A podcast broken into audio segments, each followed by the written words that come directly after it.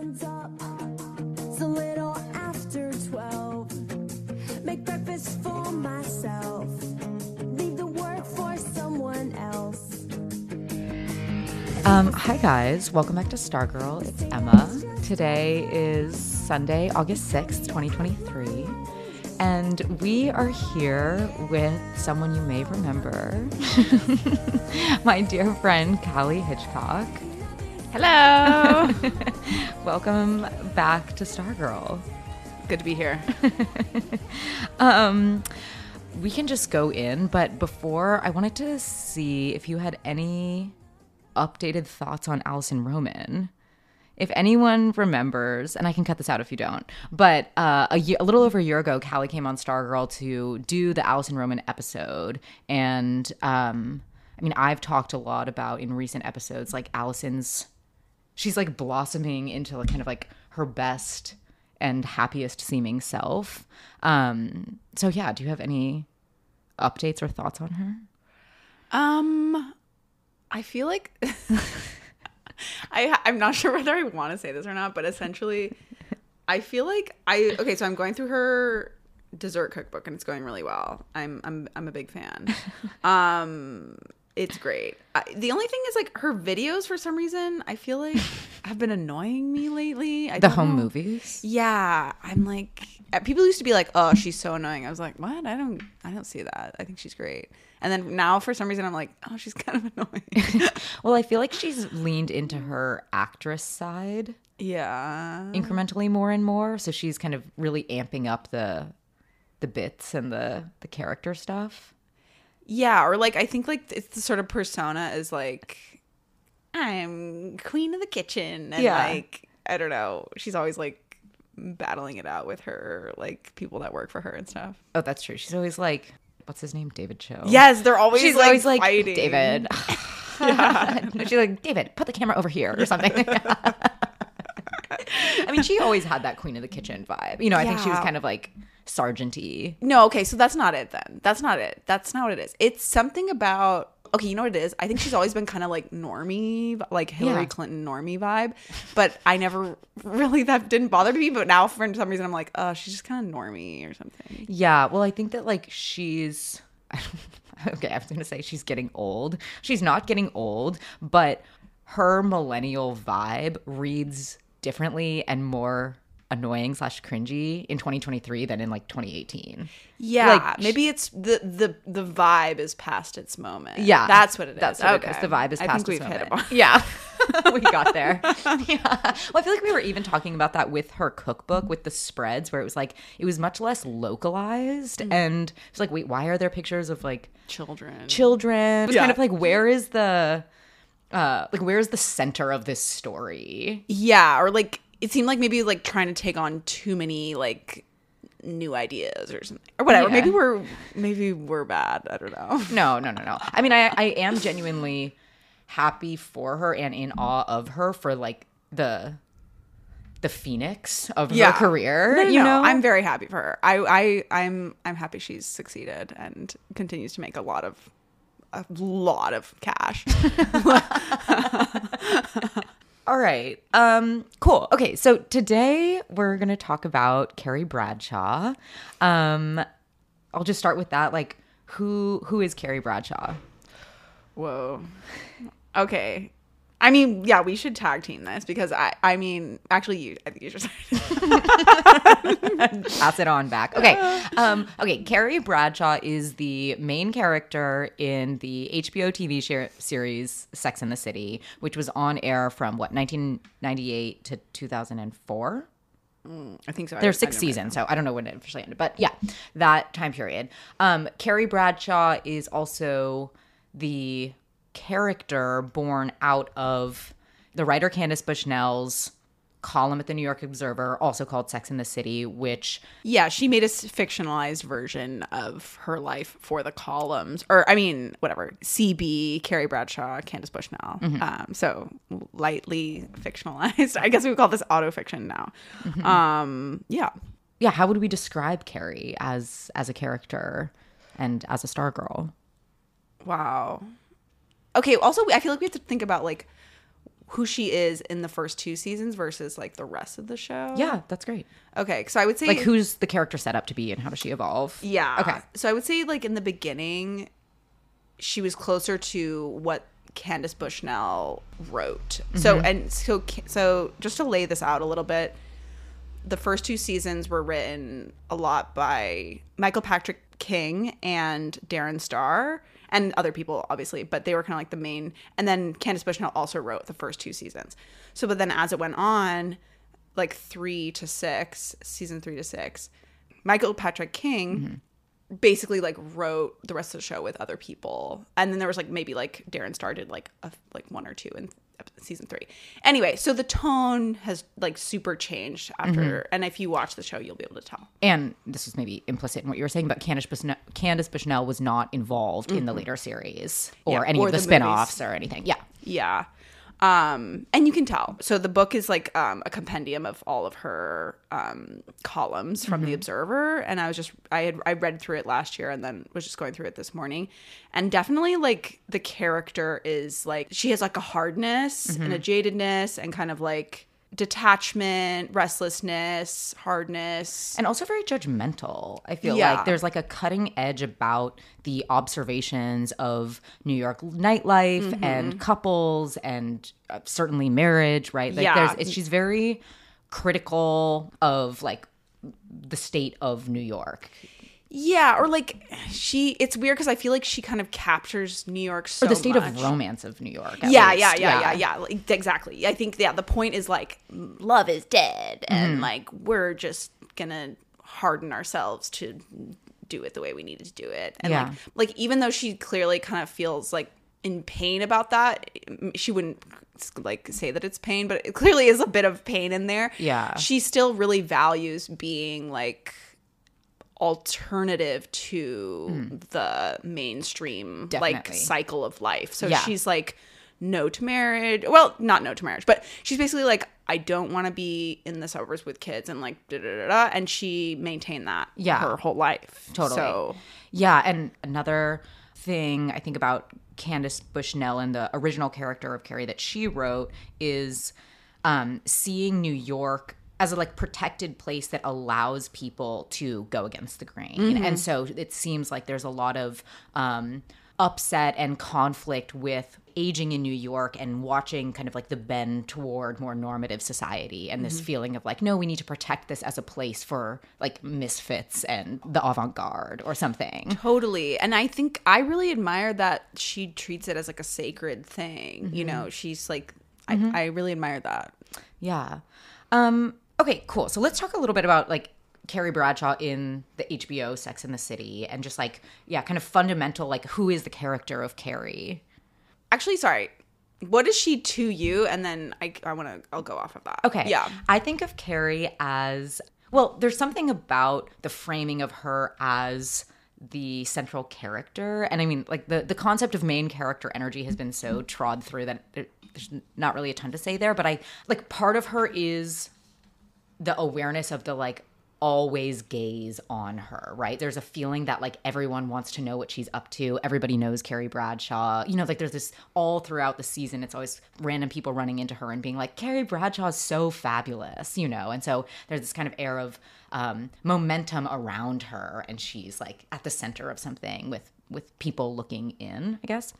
Um, so that's feels key. I think of like, Carrie as a woman is very romantic, very idealistic, very naive, very self-absorbed, um, very hopeful, I think. Yeah. I think, like, she values her friendships mm. really highly. Like, I think a lot of people that don't watch the show are kind of like, oh, like, she's just obsessed with men and, like, da-da-da. And it's like, no, if you watch the show, I feel like it's a show about friendship and, like, like all most of the men are like tertiary characters and like they're just sort of like stories and but she's I feel like she's never like blowing off her friendships or anything mm. like that. That's interesting because I feel like in off-leveled criticism of Carrie is she's so narcissistic and one way that that manifests is her prioritizing men over her friends.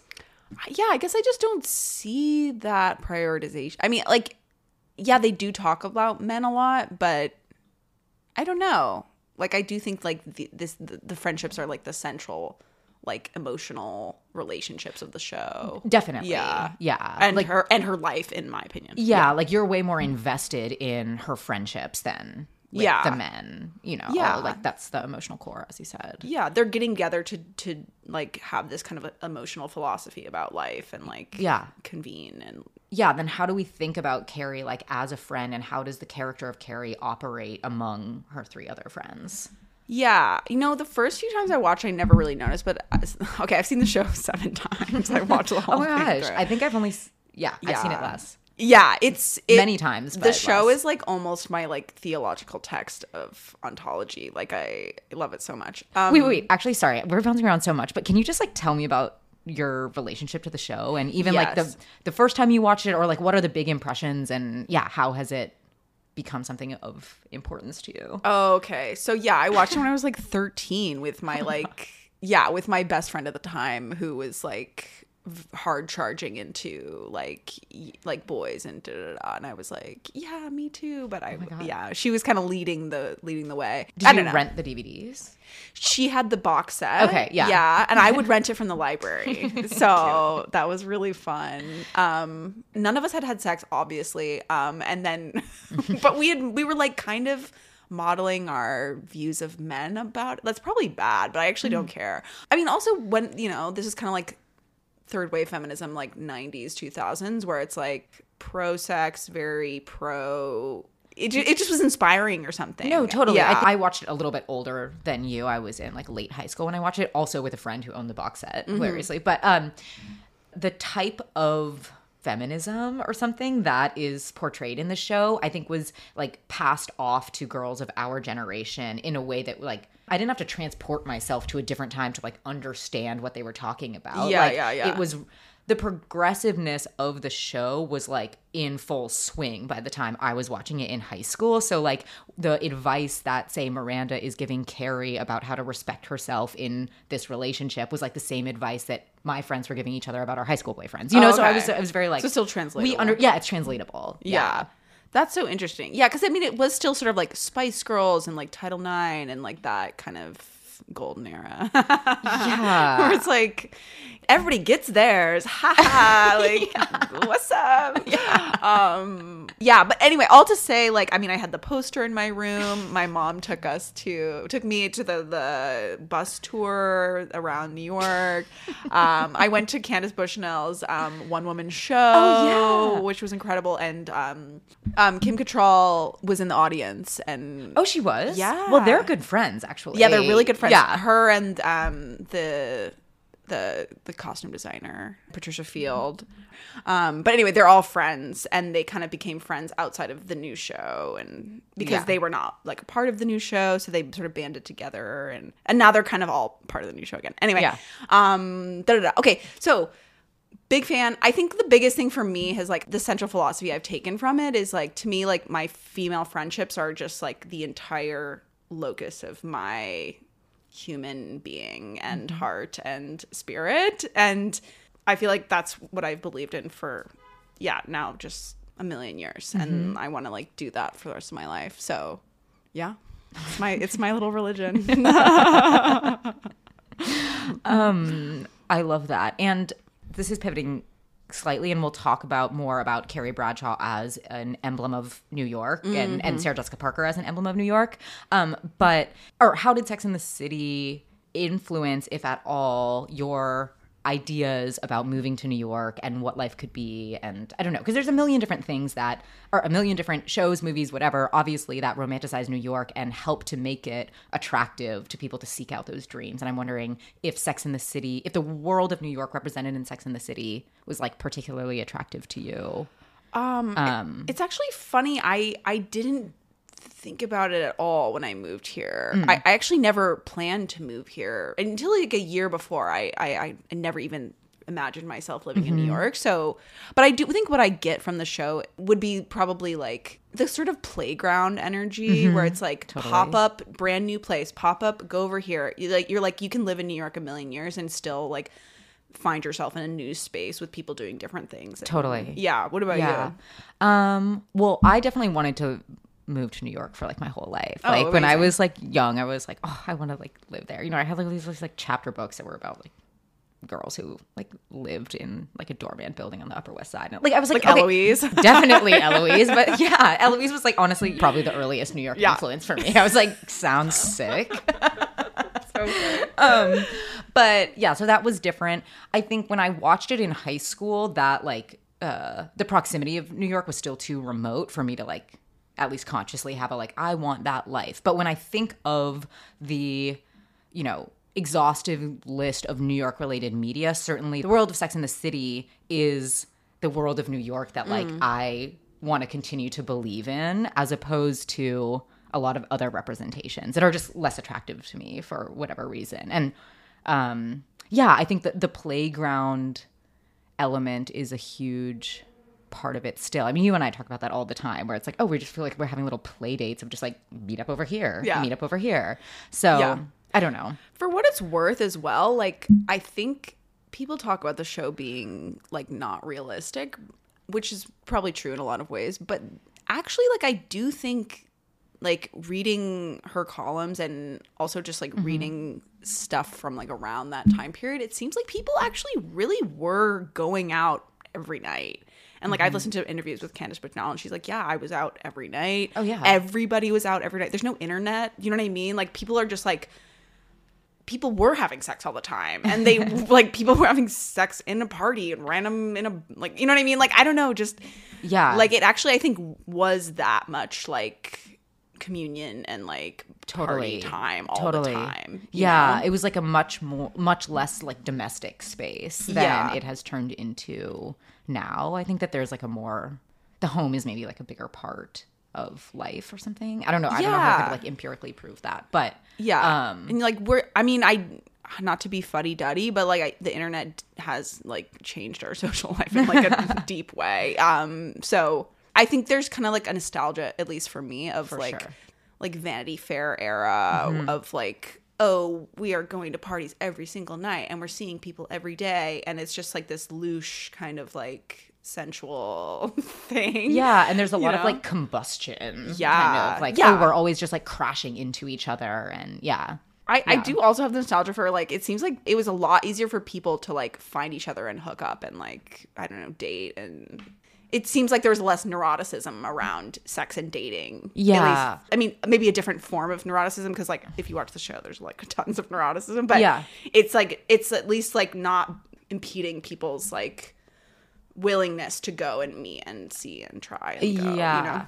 Okay, that's interesting you brought up neuroticism, because I was going to ask about how Sex and the City and more specifically Carrie like differs from what we expect of a New York woman or a New York character. And um, I think that on the spectrum, she's like so much less neurotic than like the Diane Keatons or mm. the um, like Elaine in Seinfeld, right? I'm like, who are the other kind of like classic, especially that era New York women? And Carrie's like, she's such a bright light, you know, and like is so much more carefree than I think the standard representations of like a woman in New York. Yeah, and, and we'll talk maybe more about this later or right now, but way less neurotic than the real Sarah Jessica Parker, who is the okay. actress who plays her. Yeah. But I guess, do you think of Carrie as a as a New York woman? Like, do you think that's like, do you think that captures a New York spirit, or it's kind of a disconnect? I think it does, certainly. I mean, yeah. Mm-hmm. Yeah. Yeah. Oh, well, that makes me happy. I think I think a lot of people think she's like too, yeah, she's kind of just like either not intellectual or not as neurotic or not as kind of like dark and jaded and these other qualities we were talking about at the beginning that they consciously edited out of the original Carrie character. Yeah. Um, I don't know. I feel like I'm pro Carrie as an emblem of New York. Definitely. Over Diane Keaton as an emblem of New York or whoever else. Yeah. I just think Carrie's like the cutest girl ever. Like, it's like the little scream. Yeah. Do you want to talk about the Rachel Syme profile? Yes, or, let's do it. Yeah, yeah, yeah. So Rachel Syme New Yorker journalist, um, wrote this great profile on Sarah yeah, it was Jessica actually Parker. So good. It was really it's excellent. Really good. Yeah, and basically she was drawing all these really cool parallels between Carrie, Candace Bushnell, and Sarah Jessica Parker. It's interesting. I'd like to read a little quote by yeah. Candace Bushnell as well from that, where she says basically the character was kind of opposite Sarah Jessica Parker, and so when she was first cast, I think she was kind of like, oh, is this the right choice? Um, she says she's never been a single, she's never really been a single woman, Bushnell said. She's always been successful. I guess, I guess what the point of what I'm trying to say is, like, I think Candace Bushnell slash the original Carrie that she wrote was just like jaded, but like still exploratory, still looking for newness and like new experiences. And then Sarah Jessica Parker is like extremely, Michael Patrick King also says that Sarah Jessica Parker projects a lot of warmth. Um, so it's like the instinct there was to say like, okay, well, we need to like add another flavor to this person. Yeah. So it's not too dark or whatever. Right. Like make her more kind of like relatable on a mass scale and make her root forable. You know, I feel like there's this idea that like the original Carrie character was too harsh. It's kind of sad because I think like that is what happened to the project too, where mm-hmm. it's like, she was trying to say something a little bit darker and sadder, but like, or, or like, yeah, that was the story, is like, she's trying to have these relationships. They don't work out. She has these great friendships that keep her afloat. She finds a way to like be on her own in the world with these good people that yeah. are backing her up.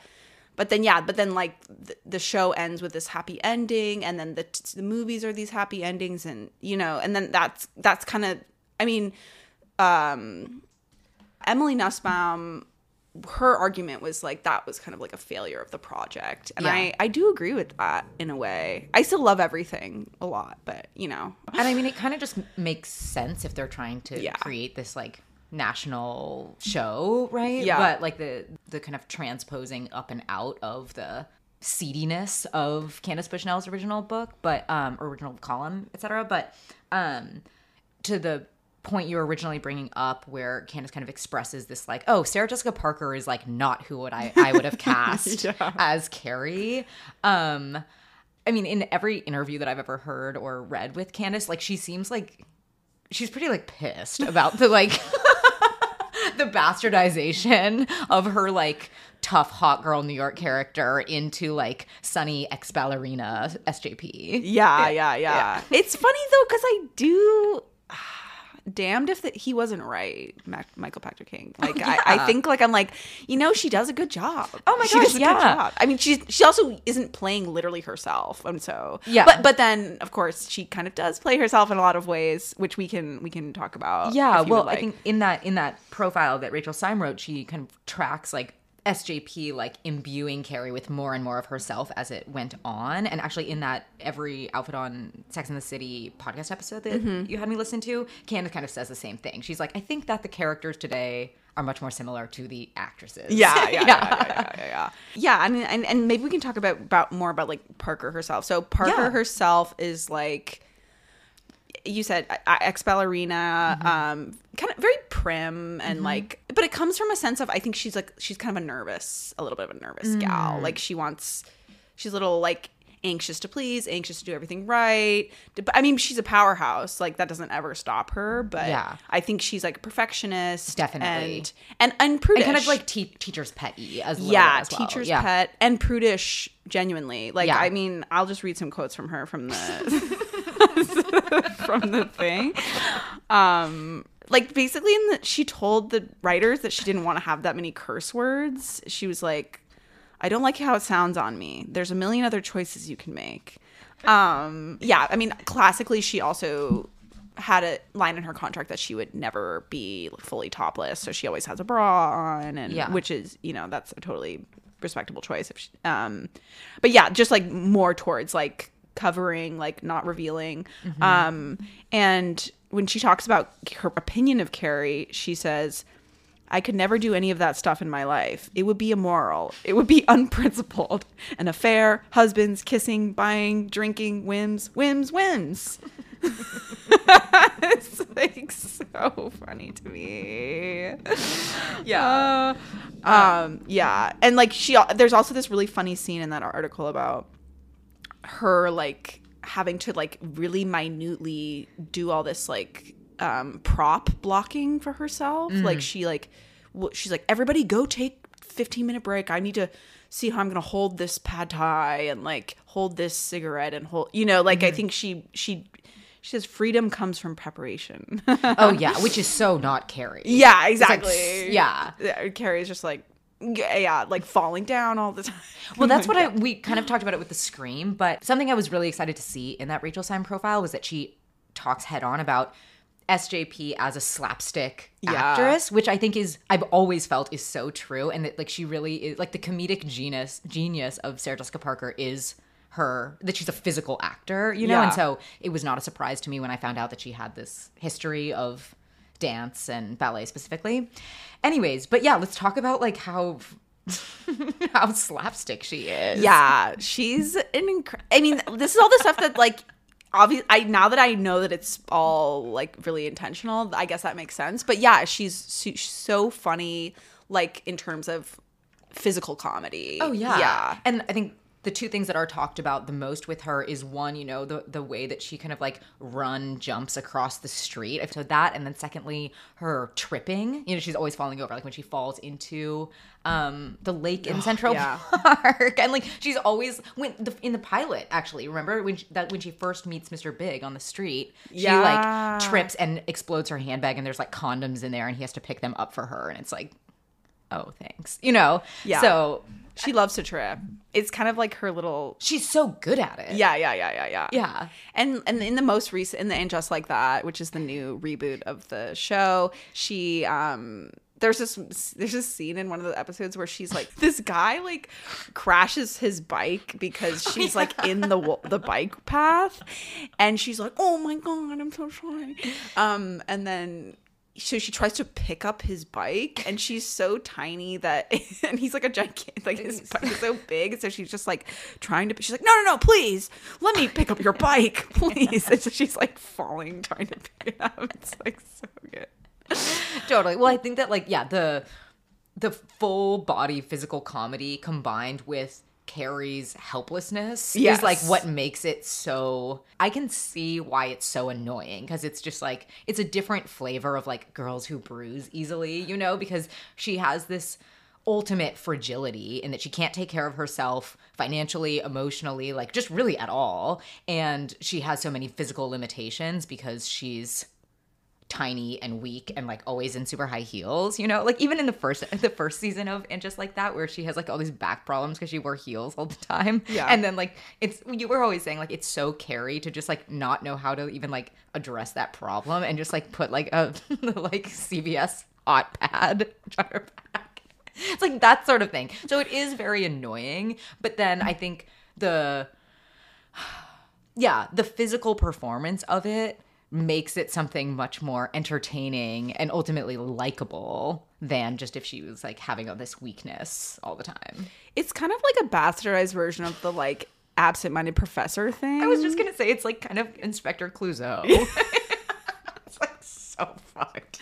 I think it's like she's so like in her own vibe that she kind of like Like, she's a woman of the street, okay? You know, like, she's just, like, these sort of physical, practical matters are just, like, not really something she finds a need to master. But there's even a point in that in that Syme piece where um, she has Sarah Jessica Parker act out the difference between her, Sarah Jessica Parker's gait and mm-hmm. the way Carrie walks. Oh, yeah. She says, when we were walking together one day, she demonstrated the difference between her natural gait, pin straight, delicate, quick, and Carrie's, which has an ambling bravado. Mm. Or was there more about the, I feel like we talked kind of in circles about it, of the Candace, Carrie, Sarah Jessica Parker Definitely. procession? Definitely. Oh, yes. Okay, I would just, I would just like to read off a few little things from the show. Mm-hmm. We, I could... I, I compiled just like prudishness of Carrie on the show that like doesn't really make sense. I think the most famous one is like, you mean that like kind of we don't think of Carrie as a prude like, in general, I, yeah, but then she I actually is if you look closer. It's kind of like the Mandela effect where you're like, yeah, Carrie, she loves sex. She's on Sex and the City. She's the main character. Yeah. And then it's like, no, but she's not. She's though. closed off. Yeah, yeah. She's like prudish. Um, one, she, this is, okay, this is actually a, just a short list. I couldn't put them all in. But I, she declined an offer to go to the Playboy Mansion. Mm-hmm. Um, she did not want a free dildo that Samantha gave her. Okay, also at the Playboy Mansion, it sounds like she just she did go. Um, she saw the tit soup at the Playboy Mansion and said, we have to go home. Um, when Sam, like, created, Samantha did, like, nudes, mm-hmm. she was judging her for that and then said, no problem, you're my hero. I think it's fantastic that you can just put it out there. Which is, like... so annoying. Um, oh, yeah. And then she judges Samantha for getting a blowjob from the delivery oh, yeah. guy. And that's mm-hmm. actually a plot point in yeah. the show. I feel like she even is judging Samantha when she's first getting with Richard Wright. Oh, really? I can't remember. Okay. We can fact check that. But yeah. But that's probably true. But she's like, are you sure you really want to be doing this? I mean, thing. that would be yeah. pot calling kettle black. Yeah. Obviously. yeah. So I don't know if she would even go try that. um, yeah. There's just like season six, maybe especially, she just was like very anti-sex for some reason. There was this hot sailor and she doesn't even, mm-hmm. she's like, just doesn't hook up with him. Mm-hmm. Which is like, okay, why? Um, and then, I mean, for the purposes of the show. Um, and then, yeah, like doesn't want to talk about strap- strap-ons, doesn't want to talk about like, threesome or no no she doesn't want to talk about oh yeah the whole bisexuality thing. Oh yeah, she, like, I mean she's definitely not a sexual progressive. No, she's like, like bisexuals uh, sounds like a stopover to gay town or something. I was like okay, edgy, love it. Um no um and yeah and then and Emma wrote this that in the in the Sex and the City movie they're they're talking about Um, how often they have sex with their partners, and she like won't say. Oh yeah, she declines to say. Yeah. What the fuck? Yeah. Dude? No, no. When you listed all those out, which first of all, good job. You like that was like list. Automatic recall of like all the times Carrie is actually a prude. Well, I, I there was one time when I was going through the show where I was like, I'm just gonna write these down, and, and I just stopped doing it. But I, I, I was like, let's actually document this because I, I think that something's going on that I never yeah. really thought about. Okay, well, to go back to the Emily Nussbaum article. So this is an article that came out like while the show was still on air. Like I have it up. Like let me just even look at the date. Oh, what am I saying? Not at all. It was written in twenty thirteen. Yeah, but there's yeah a, a decade ago, a distant past. Anyways, um, she does a very she being Emily Nussbaum does a very Stargirl-y thing where she builds out these three different paradigms where she uh tracks tracks the characters. Okay. So I'm just going to read this to you. So there, there's three continuums that she presents. The first was emotional. Carrie and Charlotte were romantics. Miranda and Samantha were cynics. The second was ideological. Miranda and Carrie were second-wave feminists who believed in egalitarianism. Charlotte and Samantha were third-wave feminists focused on exploiting the power of femininity from opposing angles. And the third concerned sex itself. At first, Miranda and Charlotte were prudes, while Samantha and Carrie were libertines. Unsettling... as the show progressed, Carrie began to glide toward caution, away from freedom, out of fear. Okay, so the three are, one, romantic or cynic, two, second wave feminist, feminist or third wave, and the third is prudes or libertine. And so you're saying that while Carrie is often thought of as a libertine, she's actually more prudish than we might think. Yeah. I mean, her and Charlotte maybe are like when she says when they say she's the romantic. I mean, I think her and Charlotte. Well, no, never mind. It's it's one of those things where it's like we actually think of Charlotte as the prude, but she's her and Samantha actually have the most sex out of like. There's articles written about this that Charlotte has more sex than. I'd have to go. Do- I have to yeah. fact check that, but I think like Charlotte and Samantha have the most sex and are kind of like. I think more aligned than we. I mean, like yeah. I think the alignment of Charlotte and Samantha as um, exploiting the power of femininity. Yeah. Um, but also, like I think we've talked about like how they both also like have the most clear vision yes. of what they want, and they're yeah. not afraid to go eat, like ask for it and get it. Totally, totally. Well, I think back to that thing I was saying of like Carrie's indecisiveness and kind of. Um, Like, she can feel kind of, not cagey, but what's the word where you're like... Vacillating? Yeah, or just like... It's not quite that she's untrustworthy, but like, she can just never...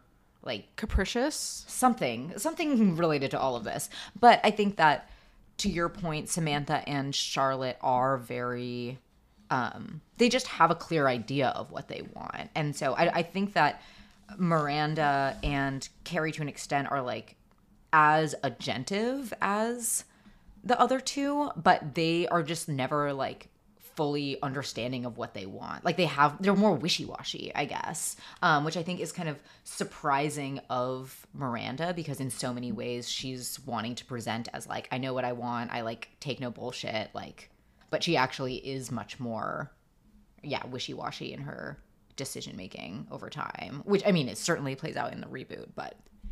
Yeah, yeah. and and And maybe that also speaks to kind of like a New York spirit mm. situation, where I think like at least what Candace Bushnell's columns I feel like captured for me is like th- this feeling in New York dating of like either everyone is either like someone that you don't want or you can't have, like but like that's sort of like, I feel maybe that's not a like uniquely New York problem, but I think it is like A, a problem of New York specifically. Well, and I think it is at least a pro or a real thing of the New York dating narrative, mm-hmm. right? I think that uh, whether or not it is literally the case, the saying goes like dating in New York is harder than anywhere else, right? Because like everybody yeah. is like ambitious, self-absorbed, or as you said, something you don't want.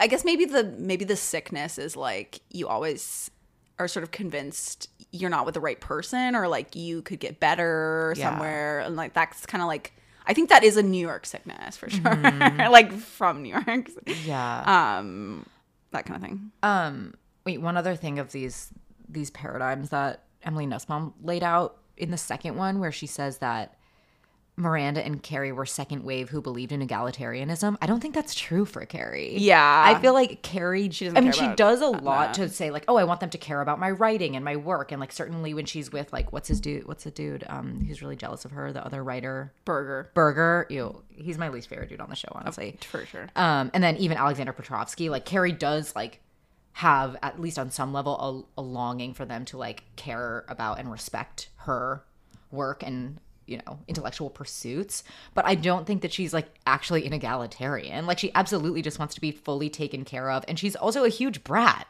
Yeah, and I think also when she is in an egalitarian relationship, she like doesn't like it, or like it's boring to her. Like with Aiden? Yeah, like yeah. I think that's like boring to her. Mm-hmm. So yeah, some of these are a little bit fudged, but um, yeah. I mean, I I agree with the first one that Carrie and Charlotte are romantics. Yes, definitely. And Miranda and Samantha are cynics. Yes. Yeah. And then... Do you think of um, Candace Bushnell as a cynic, ultimately? I think she's a cynic, yeah. Mm-hmm. I, I think she still, like, wants to experience life and, and love and friendship and newness kind of mm-hmm. thing. I mean, yeah. her life sounds fascinating. Like, she was talking about how, like, all I had was a piece of foam that someone gave me to sleep on and... um. like a mink jacket that I used as a blanket and like apparently Louis Vuitton like luggage, and she was like, and I went out every night and yeah. I got well back, back to, to your point of that, like it actually is realistic. Yeah, exactly. You know? yeah. yeah yeah um Candace Bushnell did an interview with Jia mm-hmm. about a year ago mm-hmm. and in that she's yeah, that's how she characterizes her early time in New York as well. She's like, oh, like I lived in one of the buildings in the Upper East Side where like like like old people went to die, and then she would like sneak into the other apartments and there would be like residue on the walls from like how long the bodies had been left there. Ew, dude. So yeah, so she is way more seedy, I think was the word I used, than than the Carrie Bradshaw. I mean, because she, I mean, she was trying to do something that, yeah. like, is hard. Yeah. Like, I think she was trying to be like, I want to, like, imagine in a completely new, like, way to be a woman. Um, okay, I want to talk about, like, the book and the New York Observer column. Oh, my gosh. New York Observer column more head on. Yeah, yeah, um, yeah. I'll let you start because you've actually read the full book. I've just read, like, columns on the Observers. Like, yeah, it's definitely sort of, like...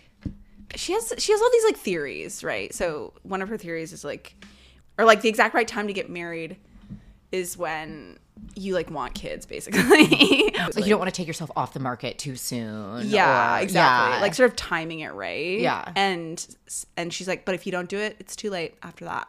Yeah. And so even that like is evidence of her jadedness about, yeah. you know, and, and, and a jadedness that I guess maybe if anyone like Charlotte expresses on the show because she really wants a house and kids, you know, but I think that the other characters are always really pushing against the idea of any sort of timeline or scarcity around your youth. Totally. You know, and it's like for as much as Candace is like party girl, like, you know, doing my own thing, like going against the grain, I feel like she actually is very anxious about like her waning youth and window and like the neuroticism of the whatever, you know, do you know what I mean? Yeah, I'm glad you brought that up in terms of like specifically the show as well. Like I think that, sorry, that was like a huge another piece of I think why like the show is so important to me in terms of like changing the narrative around women's aging. Mm-hmm. Like when I turned thirty, I'm like, this is my Sex and the City decade. Like, oh, you know, yeah. It was like, wow, this is so exciting. Like, I'm finally in, like, the good years. Of, yeah. Like, well, I,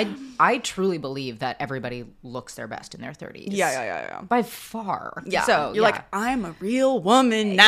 Yeah, and I can take care of myself. And I, like, hopefully yeah. have, like, marginally more cash to, like, help it all coalesce. yeah. Or, yeah, you just, like, feel more like yourself and, like, sort of, like, totally. I'm settling into what it is. And I, yeah, like I've sort of made a bit of a way in the world now. And I have like people I love. And and I trust myself more. So it's less trying this out, trying this. It's less like ill-fitting times. It's just like the, the intimacy with the like, I'm into it, I'm not into it is more there. Close to the bone. Yeah. Yeah, yeah, yeah. Wait, also to finish that anecdote of the, oh, yeah. um, so the story is that she was telling some guy like, yeah, well, after a certain point, it's uh, it's too late. This is Candace. And the guy's like, what about love? And she's like, I don't think so, honey. So that's kind of like translates a little bit into the, the beginning of the show too. Yeah. Of like, that's just not how it is. It's a little yeah, yeah. bit noir. You yeah, know? Totally. Like, when Carrie like puts her cigarette yeah. out and the like saxophone flares and it's like, it's this New York City, baby. It's so funny. There's um, there's some quote from Miranda that's like, this is this is back to the book. Yeah, sorry, yeah, we're yeah. in the book right now, and there's um, someone's called Miranda a bitch, and she said, and Miranda says, "That's right, I'm a real bitch, honey, but thank God I'm not like you." And then they're apparently in, they're in the suburbs, and like the, she has all these great details. The low-fat carrot cake with low-fat cream cheese frosting that had been served with tiny sterling forks with prongs so sharp they could break the skin. That's good. That's pretty she's, poetic. She's obsessed with the low-fat, which I guess just which is, is very nineties. Yeah. yeah. Um, but yeah, it's funny. I guess it, it captures that well. I was just reading this old column this morning where she, you know, the um.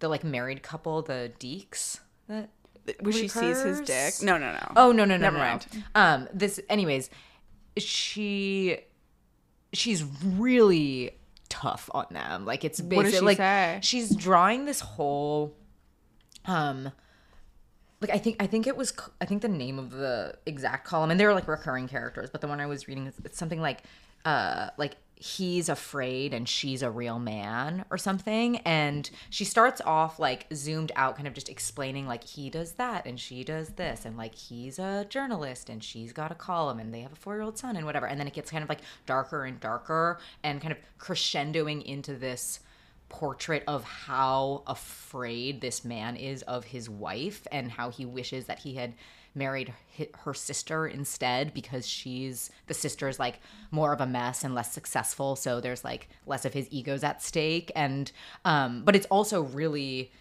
like a terrible portrait of the wife who's like portrayed as this, you know, just like angry, bossy career woman. So I mean, we've talked about this already, but she's, you know, her outlook on marriage and like yeah. the way that it like uh tanks the human spirit and the like virility of everybody. How do you say that word?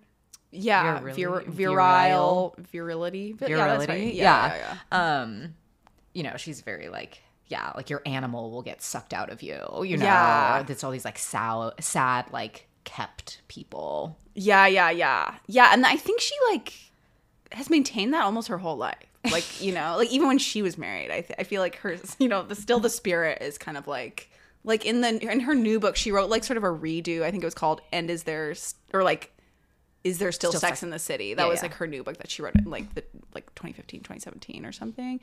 Like she starts dating somebody new and she's like, M N B, my new boyfriend. Like, yeah. yeah. So she doesn't totally take it super seriously. Yeah. Even, even then. But yeah, I think she's kind of like, stasis is death. And like, I don't know. Yeah. Yeah.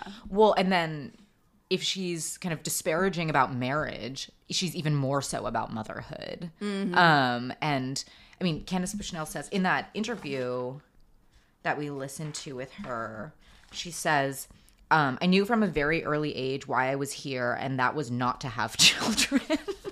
Hell yeah, She dude. says women always get derailed by having kids.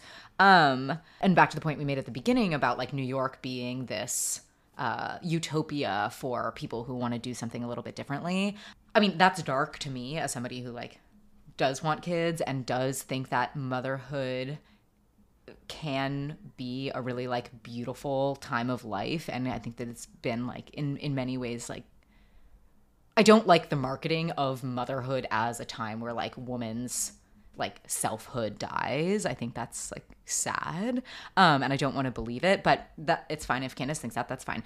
But that is something that they were faithful to with Carrie as a character, right? That she never has kids and is just like not coded as a mother or a nurturer.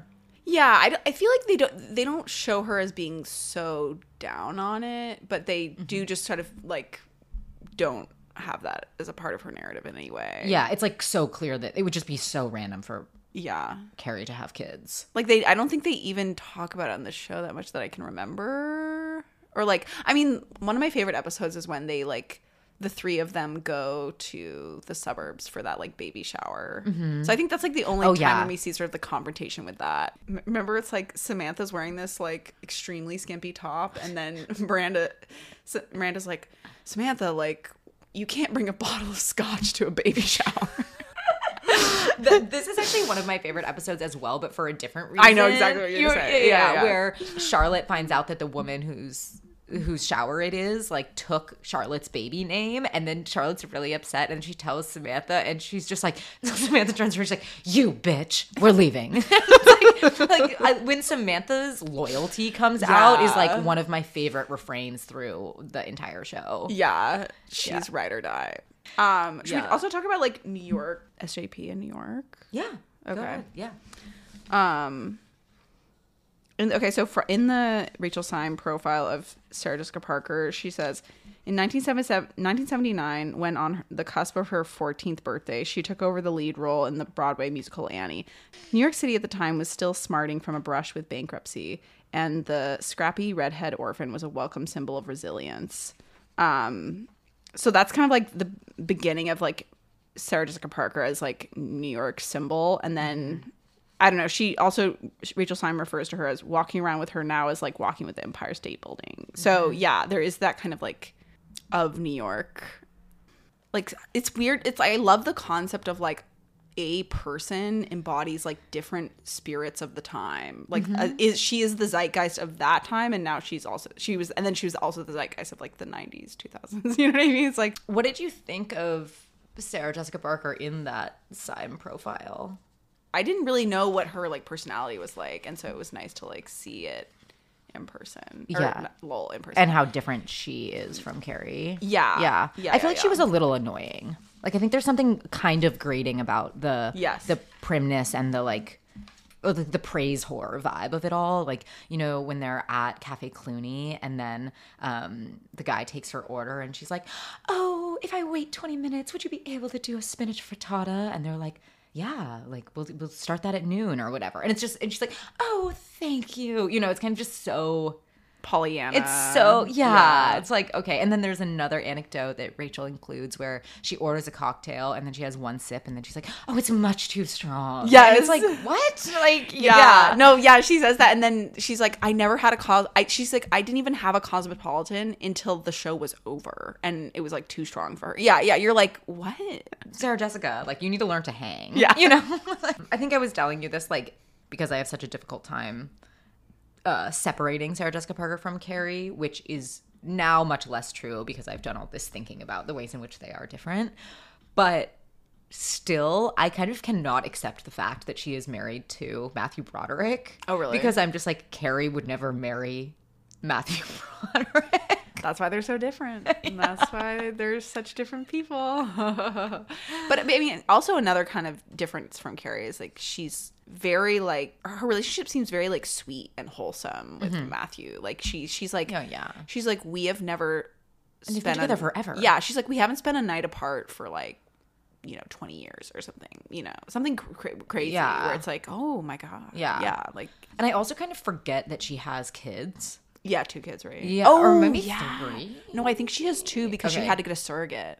Oh, yeah. Oh, something was going wrong, and oh, okay. So she has, surrogate. But she keeps them like totally out of the public eye. Yeah, yeah, they're like not. She's also not really in the public eye anymore. I mean, other than this show, now she is back. But... Well, yeah, and now her store. Shoe store, yeah. Yeah, I saw her there. Yeah, she works w- there. Yeah, she. This was for clearly they were like filming. There was like a news crew in there or camera crew in there. Yeah. yeah. Well, she. Um. Yeah. So she has her own shoe store right next to the she old Carrie line, house yeah. in the West Village. Mm-hmm. Um. Yeah. But anyways, she works in the it's so in the funny. store like a few it, days a week. Yeah. Yeah. Yeah. Yeah. yeah. Um. Incredible. It's pretty, it's pretty cool. Honestly, I would love to go there and buy a shoe. Well, and have her fit me? Yeah, of course. Yeah. Yeah. I love that she's doing this. The only thing is, like, I wish I loved the shoes more. I feel like I'm, I was looking at them today and I was like, I kind of don't.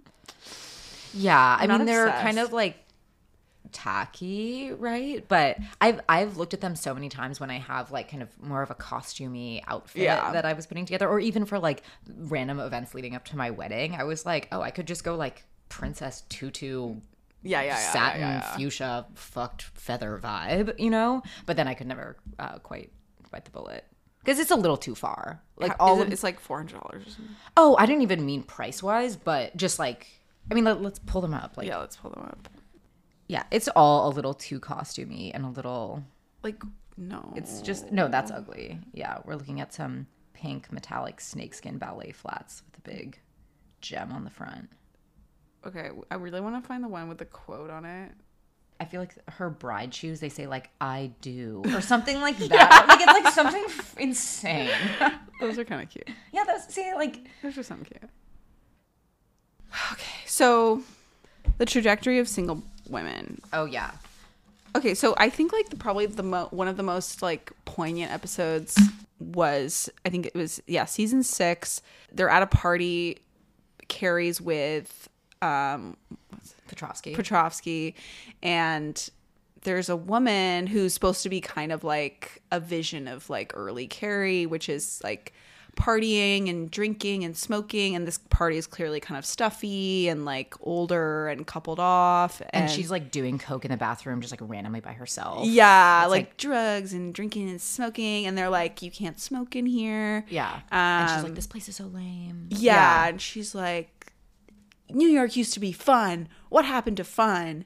I'm so bored I could die. And then she falls out the window, which is pretty actually dark even for Sex and the City. Like it's like kind of like a weird like dark humor weird.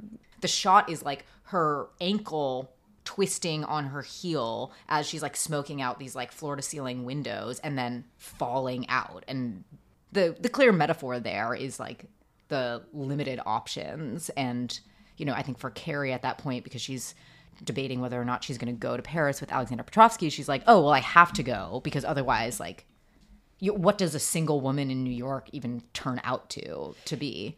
Yeah, I feel like it's it's basically saying, like, okay, can you stay too long at the fair? Mm-hmm. Like, is there just a certain point when people do move into a different lifestyle mm-hmm. and, like, that lifestyle that you were doing is kind of over yeah. for whatever reason.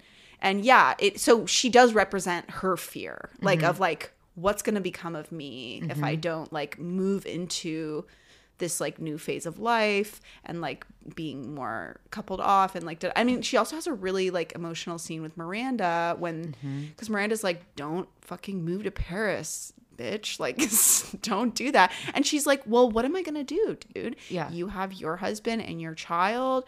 You know, it's like everyone is already doing their thing. Like, I, I have to figure out what the fuck I'm going to do. Yeah. You know, and that and that's also poignant because it, it's the it's a breakdown of, to me, the thesis, right, of the show that we were talking about, where it's like, okay, yeah, we do have these friendships buoying the whole life, but then, like, what happens when there's a new shift and, yeah. like, how people organize their lives? Like, you know, like, and not to say that any of them are, like, super nuclear family, but it, but it is different, and it is a different stage, and, like, so she has to figure out what she has to do. Yeah. You know? And I feel like that feeling and that transition period is widely applicable for, like, anywhere, but I do think that there's a New York specific element to what they're talking about, where it's like not only the loss of um, the friendships and the, you know, the single girl vibes being the the center of the social life, but it's also like, oh, how does the dream of New York that we were all participating in, like, what happens to that dream once the lifestyle changes? And, like, is there, as you were saying, like, can you stay too long at the fair? I think that that's a very real anxiety of, oh, am I, like, too old to still be doing this stuff?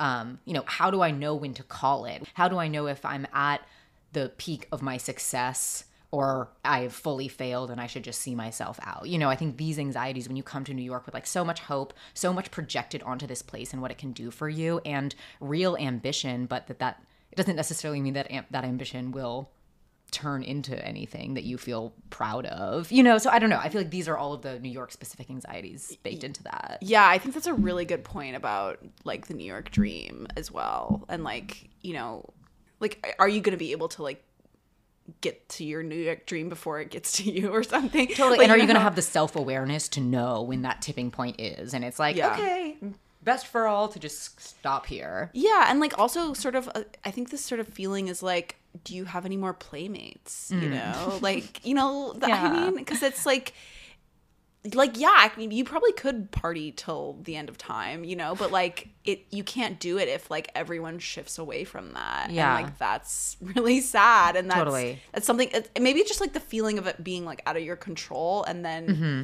like, what stage of life everyone else is in. And then on top of that, I think Carrie's moment here is, like, okay, like, since this sort of, like, moving on of life is out of my control and I don't really even want to go in that direction, but I think basically she's sort of – this is a moment of compromise for her. Mm-hmm, she's like, mm-hmm.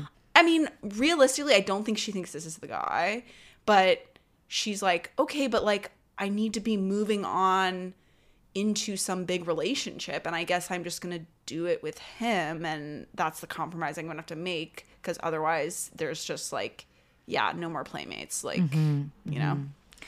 Do you feel like – I don't know. Do you have anxieties about, like, the next ten years in New York? Or I mean, yeah. I mean, I I have a lot of goals I want to achieve. I Yeah, I, I want to make sure I can get to it all. Yeah. Certainly. No, I feel the same way. Okay, I want to hear more about your – how you – saw yourself related to any oh, of the characters. Right, okay. You mentioned yeah, yeah, you never yeah, yeah. felt like a Carrie. Yeah, so I'm, but, I definitely yeah. don't think I'm canonically a Carrie, but I, I will say that I I would say I'm a Miranda Samantha Rising in the parlance of our yeah. times. Um, so yeah, like I, I would say like I most strongly identify with Miranda. Um, before it was cool to do that, I will yeah. say I was I have this necklace that oh says um, it's like the Carrie necklace, um, but it says Miranda on it. Which, remember when you ran that by me? Yeah, I was like, Emma, isn't this so funny? And she's like, uh, no, it's it's not funny, but. Um, I was like, okay, I see the homage, and I can't say it's my style, but I'm glad you like your necklace. uh, no, I remember specifically being like, it's not funny. Yeah, I was like, okay, fine. No, but I know how much you love Miranda. Yeah, yeah. So, so we're, yeah. we're Miranda stan. I think. What, what about a- her?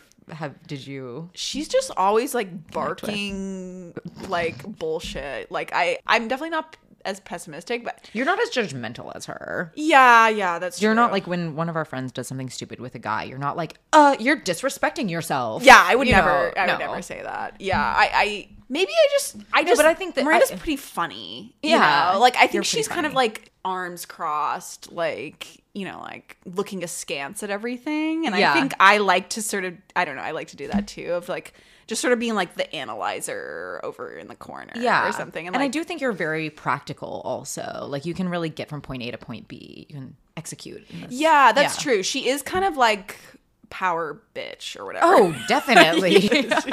I should also say she's a corporate lawyer in the show. Oh, yeah, yeah, yeah. yeah. Not that I'm a corporate lawyer, but spiritually. No, I'm just kidding.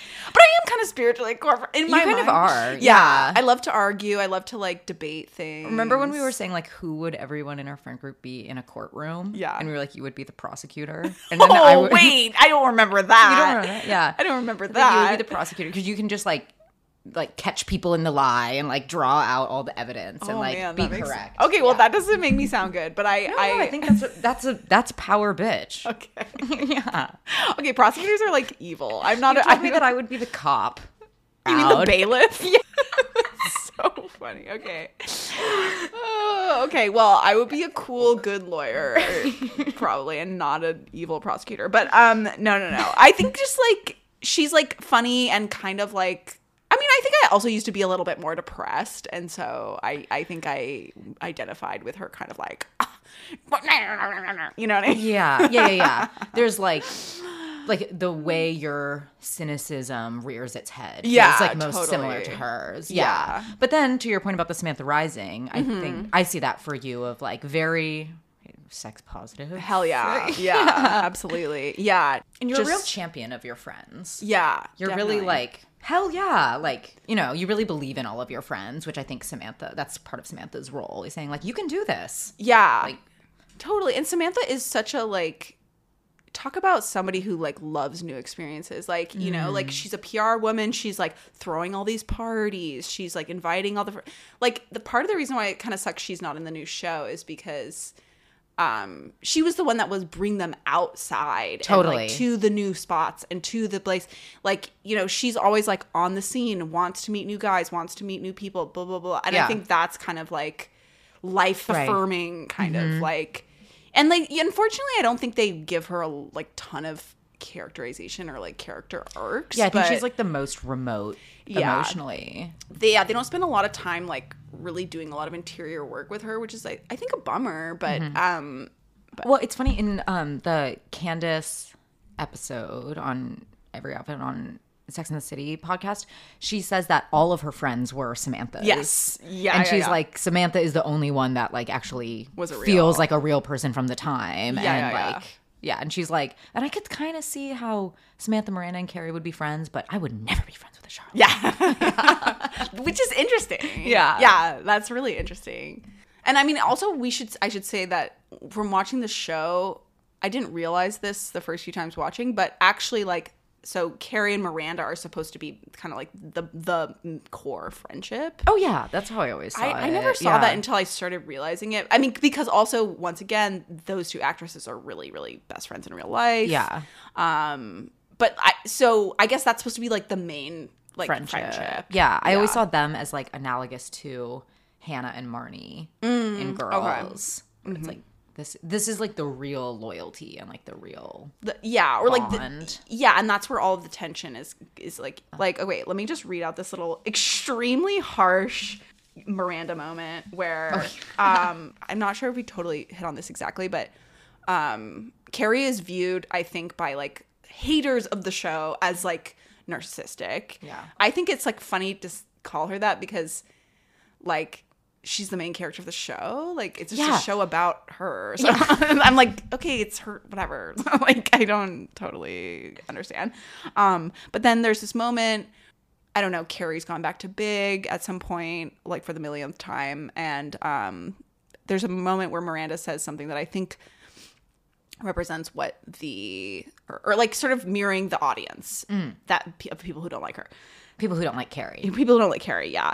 Um, so Miranda says, Jesus, every time you get near him, which is Big, you turn into this pathetic, needy, insecure victim. And the thing that pisses me off the most is that you're more than willing to go right back for more, which is crazy. Like, yeah. that's something that to me is like, not even close to real life, or like, I just, I can't imagine A, saying that to anyone, and also anyone saying that to me, and then having us be friends after that. It's like, seems so intense. I don't know, I feel like I've gotten tough love in that vein from people when I've been just like seriously debasing myself for a guy. Really? Yeah. Wow. Like, I mean, with my ex-boyfriend, we broke up like so many times, and my friends were always like, okay, are we team him or not team him? And like, you need to figure it out. So I don't oh, know. That's so fun. I guess just like the, the to say like, you're this pathetic, needy. I'm like, whoa, no, that's pretty, whoa, yeah, it's pretty mean. I'm like, Jesus, man.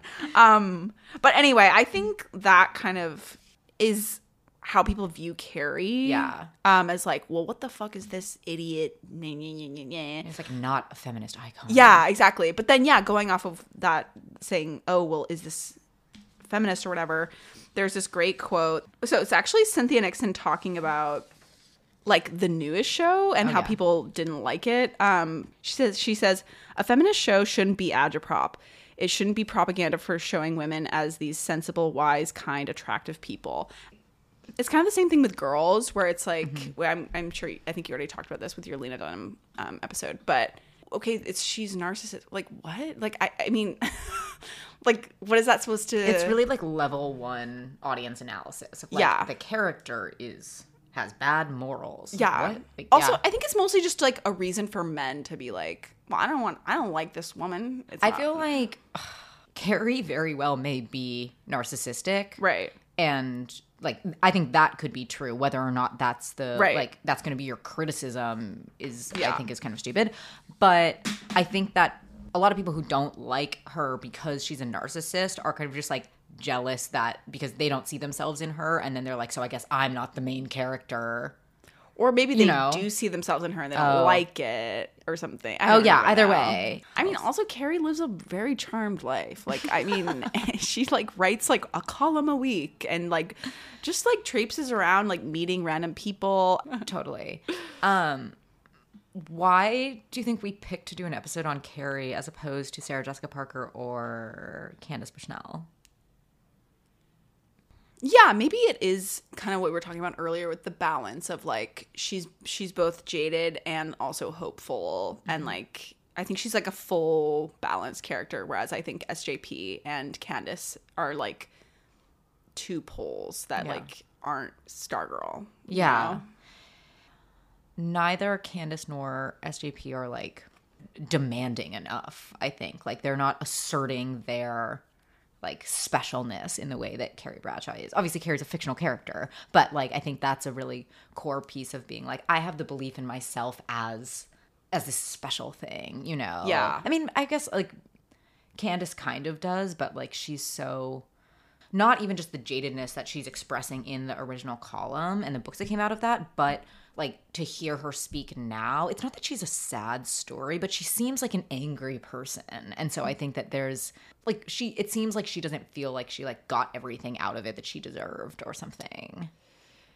I think Candace is happy now, but but like I think she always has kind of this like New York slant to everything where it's like she's like wistful or something, mm-hmm. and like she's kind of like I'm the real deal. Yeah, yeah, yeah, yeah. It's like this this is just how it is. And like, but I think she has a playfulness to her too. Like I, mm-hmm. I think she has a real like energy to reinvent and like, mm-hmm. I mean, to put on like a whole show oh my God, and, and like in her sixties. Yeah, yeah. Like that takes a lot of like, I don't know, energy and, and like belief in yourself mm-hmm. as like a spirit kind of thing. Like, so that's cool. I don't know. I, I'm thinking of this now, but in the interview with Jia that she did, she says like, there's a, a point comes for every woman where they need to stop doing cocaine and start doing Botox. God bless. At least she talks about it. She's pretty, she, in her new book too, she like is pretty open about, she like talks about all these like crazy Botox surgeons, people. And, yeah. like, and she's like friends with lots of the Real Housewives. Oh yeah. Now. She was on the she's show like for a really, little bit. Yeah, yeah. And she's, I think, pretty close with uh, that chick Ramona. Yeah. So I don't know. I feel like there there's some kind of like, campy, like that phase of life femininity coming out, you know, where they're kind of like obnoxious and kind of embarrassing, but like really you know, fast-talking New York women. Yeah. Like, I think she parties still.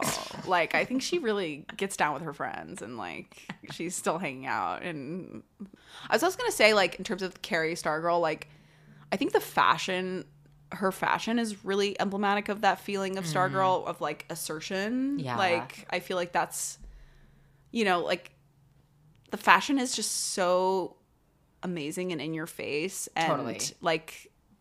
some of it's so cool. I, I just, I, yeah. The fashion for all the characters is, like, really great and really over the top and, like, part mm-hmm. of what makes the show. I, I'm actually surprised we haven't talked about it yet. But um, uh, but Carrie's is so, like, I'm an individual, yeah. you know, which is very Stargirly. Yeah, it kind of reminds me of those, like, campaigns for teenagers that's, like, be yourself, like, express yourself. And yeah. then it's, like, someone in, like, a crazy outfit. I'm like, she's kind of the emblem of, like...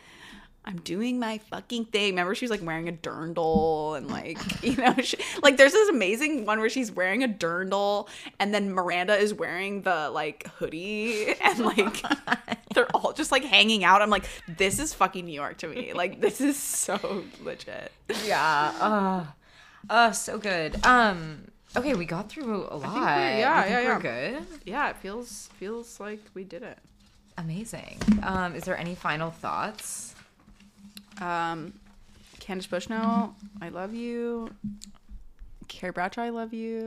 Sarah Jessica Parker, I love you. Well, yeah. Which? What's your ranking?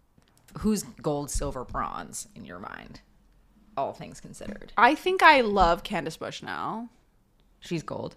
Yeah. Okay. I think silver. She's a real, and then maybe Carrie, and then S J P. Okay. I don't think I, I don't think I relate to S J P very much. I don't know if I relate to her either, but I like her. I would say gold is Carrie, okay, and then silver is S J P, and then I think bronze that, is Candace Bushnell. Yeah, I Candace Bushnell fits. Is. I'm just like, lighten up. But she's tr- she she's is, the original thing, right? But I think this is why this is good for us to do it, because you're like more of a Carrie, and I'm less of a I'm more of a Candace a little bit. Mm. You know? Yeah, I can't relate to the. It's really, like, the coolness as a as opposed to warmth. And we were talking about that of, like, Michael, pa- Michael Patrick King saying, oh, Sarah Jessica can imbue this character with the warmth needed to, like, you know, mm-hmm. make it mass marketable. But I, like, yeah, I really don't like cold people. And I see Candace as a cold person. And I also, like, in a exist- an existential freakout that I often have is, like, New York is a place for cold people. So back to the, like, Carrie Bradshaw as an emblem of New York. I want to believe in her as a person who can succeed her succeed here, even though she's a fictionalized character. And part of that rooting for her is, like, I want to root for, like, warm, sprightly, like, that that energy as opposed to, like... Yeah, I, I totally get it, and I, I agree with you. The only thing I'll say is that I think actually Candace is a lot more open and vulnerable, just because I've, like, read a lot of her stuff, and, okay. like, she's actually more vulnerable than you think. I think okay. she's pretty real about, like, she's definitely not somebody that's, like, hedging or trying to cover up or, like, yeah. trying to be like, well, just, I just, like, I don't think, she seems kind of, like, embodied. That's good to know. Yeah. Like That's I, good to know. Sounds so stupid. But okay, yeah, no, maybe I'm just like, I'm taking too much at face value yeah, the like yeah, yeah. hard character that she leads with. And I'm like, oh, I'm like scared of you. um, okay, well, thank you so much, Callie. Yay. This was great. Yeah. And yeah. Thanks for having hard. me. You're welcome. um, okay, everybody, thanks for listening. And um, Sex and the City forever. Sex and the City forever. All right, bye.